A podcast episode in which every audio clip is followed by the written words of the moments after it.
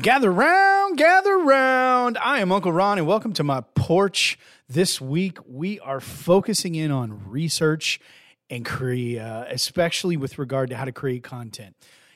I've spent the first two days this week telling you to get off your butt and actually make some, but also to make sure that it's good quality because at the end of the day, nobody likes to eat a bunch of spam. Like, it just, it, it is what it is you you you're not gonna like ooh yay I get to eat spam today. No, a a, a, large quality a quantity of something that is not good quality is not going to help your website. So you need to make sure that you're getting good regular content on your website and it needs to be in a regular rhythm.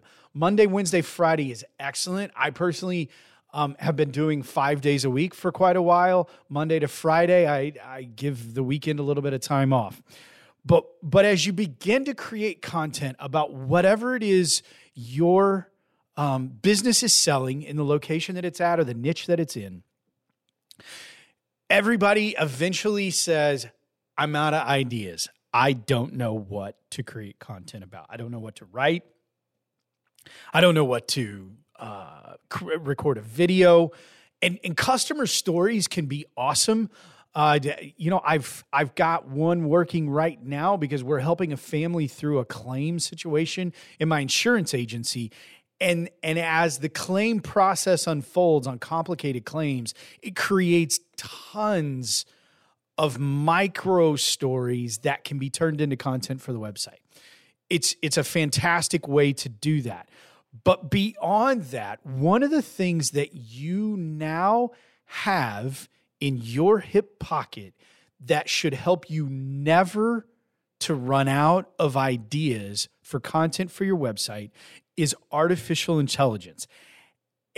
Unless you've been living under the world's largest, dirtiest rock, you have heard of Chat GPT or Bard.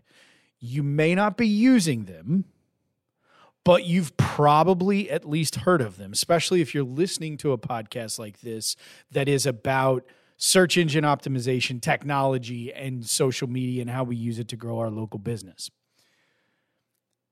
So, how can we use ChatGPT, for example? If you have a topic that you are an expert in, maybe you're a dentist. Shout out to all my dental friends.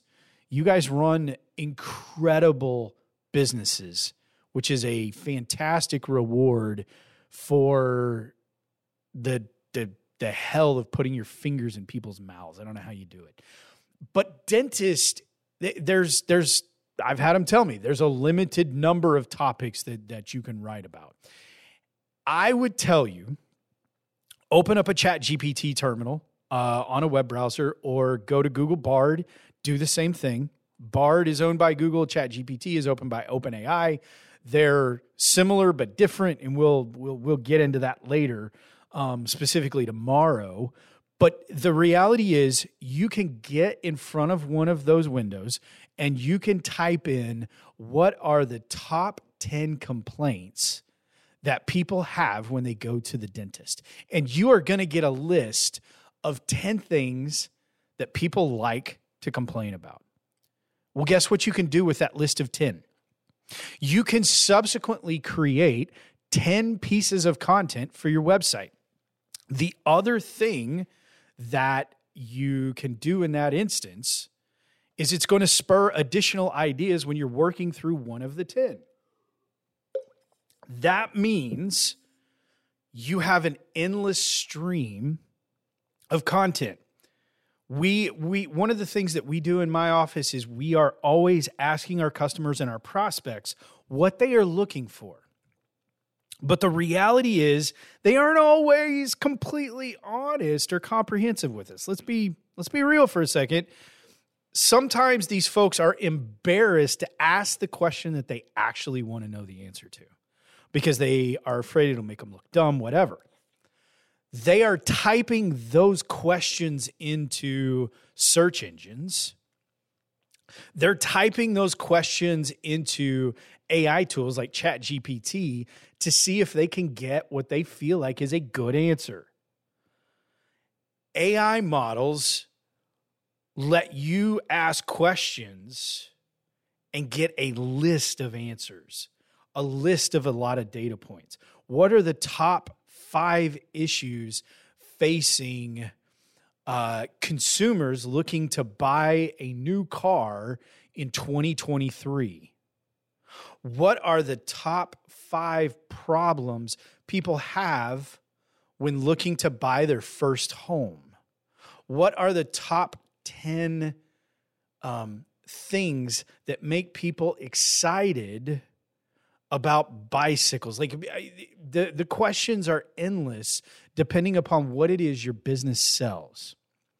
The other really cool thing when you think about people asking Chat GPT and Bard and some of these other models these questions is that there are tens of thousands, if not hundreds of thousands, if not millions of people asking same or similar questions, and they're able to see through their um, large language model technology the aggregation of all those questions. So now they're doing the research for you for you. You're just asking a question.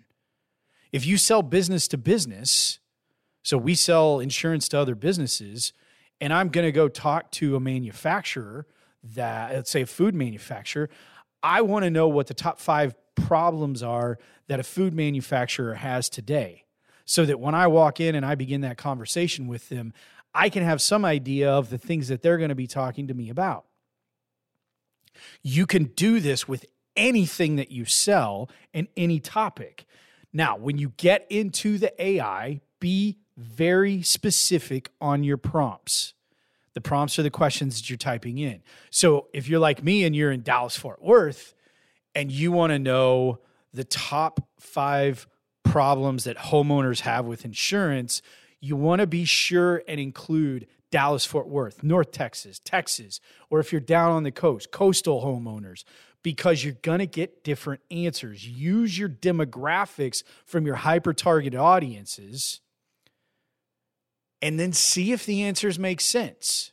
When you look at it, you're not going to like all of them, but if you ask for 5, 10, 15, 20 answers, you can begin to splice down and figure out which ones make sense, which ones you want to use, and how you can go to town creating content on them.